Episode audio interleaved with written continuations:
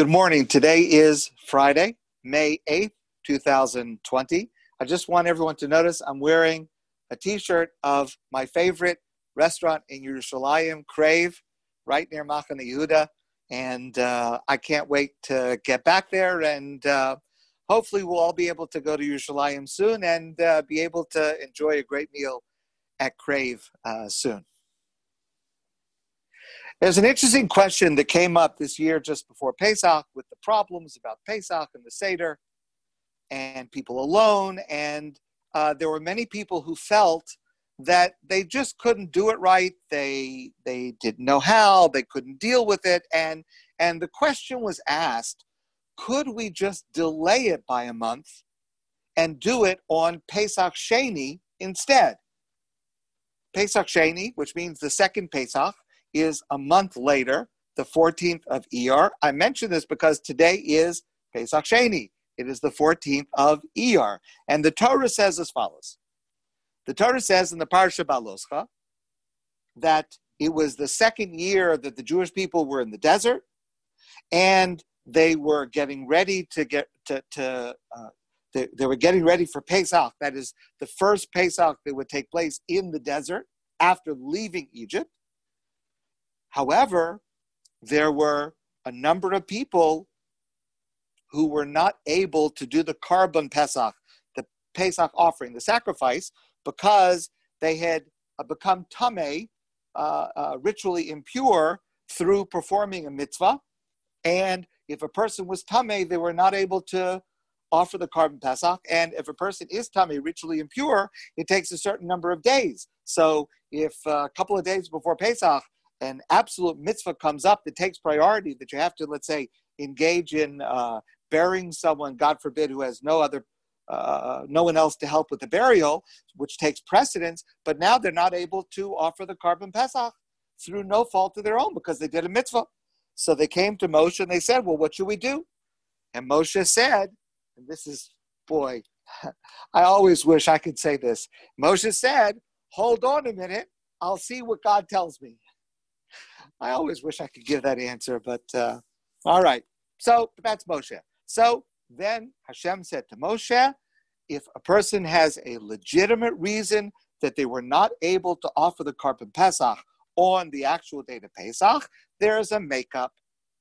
Perhaps the only example in all of mitzvos where there is such a thing as a makeup. I mean, there's no such thing. If a person couldn't observe Shabbos, you can make it up on Wednesday. But for for the korban Pesach, there is.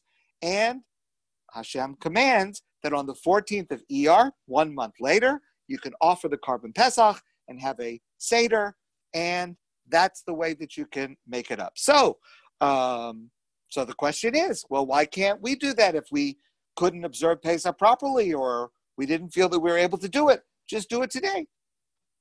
It's an interesting question, but the answer is very clear cut, and that is that the observance of Pesach Sheni only applies when there is a korban Pesach, a Pesach sacrifice, when the Beis Hamikdash is standing, and it only applies for a person who was not able to come to Yerushalayim for a valid reason to offer the korban Pesach, then a month later they could come to Yerushalayim and offer the korban Pesach on the 14th of Iyar. But it only applies to making up the korban Pesach which of course we do not have today, it doesn't apply to any other mitzvah. So let's just say, for example, even when the Beis Hamikdash was standing and there was a korban Pesach, let's say you had a person who, God forbid, was sick on Pesach and they were not able to eat matzah. So they were not able to fulfill the mitzvah of matzah. It's a biblical obligation, again, through no fault of their own. They were sick. There is no concept that they are able to, on Pesach Sheni, make it up by eating matzah. Doesn't work like that. It doesn't help only applies to the korban Pesach, only applies when the Jewish people is offering the korban Pesach at the real date. A person who missed it for a legitimate reason could make it up a month later, but sadly, it does not apply in any way uh, to this situation. There was, however, a chance up until sundown last night. And the chance was there's a dispute in the Talmud. It's not in the Talmud Bavli, but it's in the Talmud Yerushalmi. And the Talmud Yerushalmi, the Jerusalem Talmud, asks the following question What happens if you have Pesach and Pesach passes, and before you get to Pesach Sheni, Mashiach comes, the Beis Hamikdash is rebuilt, and Karbanos sacrifices are reinstituted. So now you come to Pesach Sheni. Do we say that everybody can offer a korban Pesach because we legitimately were not able to offer it on the real Pesach because there was no Beis Hamikdash, but now there's a Beis Hamikdash, and uh, we can offer the korban Pesach. So maybe we should all be able to gather in Yerushalayim and offer the korban Pesach on the 14th of Iyar today, Pesach Sheni. Now, um, the truth is, it's a disputed issue in the Talmud because one opinion says yes, but the other opinion says no. It's only if you could have offered it on Pesach, but you were not able to, you could make it up a month later. But if nobody could have offered it on the actual Pesach, then Pesach Sheni has uh, no applicability. Okay, well, had the Beis Hamikdash been rebuilt before today, we at least could have argued about it, which opinion we were going to follow. But with sunset last night, and sadly the Beis Hamikdash was not rebuilt, uh, then um, uh, then Pesach Sheni has no uh, applicability. That option is out. Some people have the custom on Pesach Sheni today to eat matzah, but it is not in any way to uh, make up for uh, whatever we did on the actual Pesach, whether we did eat matzah or not. It is simply a zecher, a reminder of the fact that when the Beis Hamikdash was standing and when it will stand in the future, if a person could not offer the korban Pesach at the right time, they could offer it on Pesach Sheni, but it's only a reminder, a memory. Some people have that custom, but it is not binding.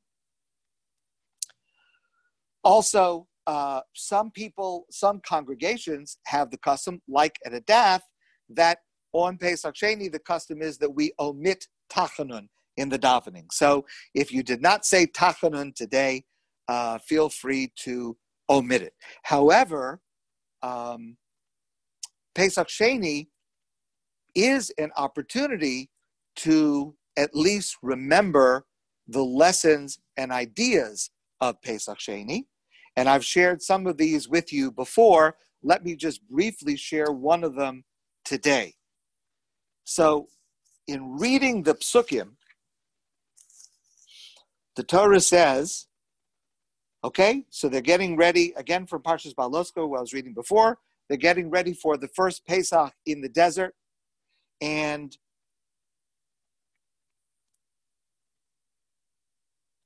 Vayihi anoshim asher hayu tameim lenefesh adam. There were a certain number of people who were tame, ritually impure, because they had to attend to someone who had passed away and there was no one else to attend to them. So that's an overriding mitzvah. So they were tame, so they could not offer the korban pesach. And they were not able to offer the korban pesach. And they came before Moshe and Aaron on that day. And these people said to Moshe, We are tame because of this overriding mitzvah that we had to do. Why should we lose out from being able to offer the korban to Hashem at the right time, in Israel? Why should we lose out? Hashem said, I'll ask Hashem what to do. Uh, Moshe said, I'll ask Hashem what to do. And then Moshe comes back and says, Hashem said, there's Pesach Sheni, you can make it up a month later. Very significant, the wording of the question. Now, just think about this honestly to yourself. Everyone's on mute. I don't want to hear any answers, but just think about this honestly to yourself. If someone would have come to you the day before Pesach and they would have said to you, You are excused from Pesach, it's not going to be a sin you did nothing wrong, you're off the hook, you don't have to do it, just let it go, continue the next year because you did something right, not because you did, God forbid, anything wrong. You're exempted legitimately, don't worry about it. what would your reaction have been?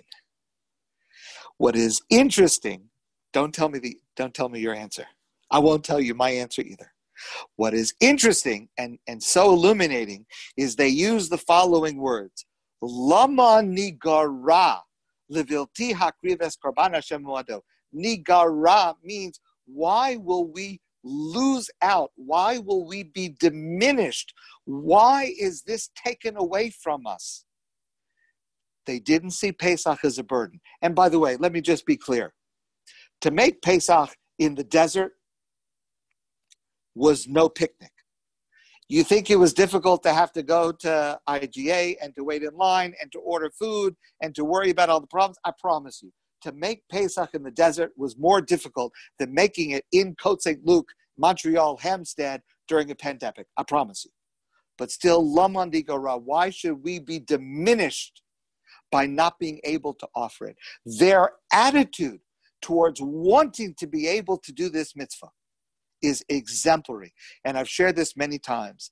Our obligation is not only to do a mitzvah, but it's our attitude towards doing it and actually feeling that we are diminished, even if for reasons beyond our control, we are not able to do it.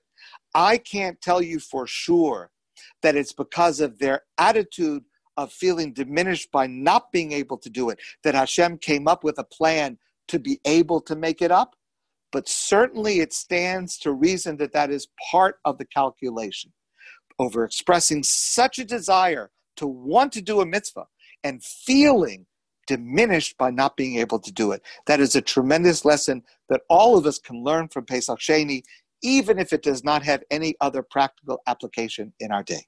My friends, I wish you a happy Pesach Sheni, a wonderful day. I wish you all a great Shabbos.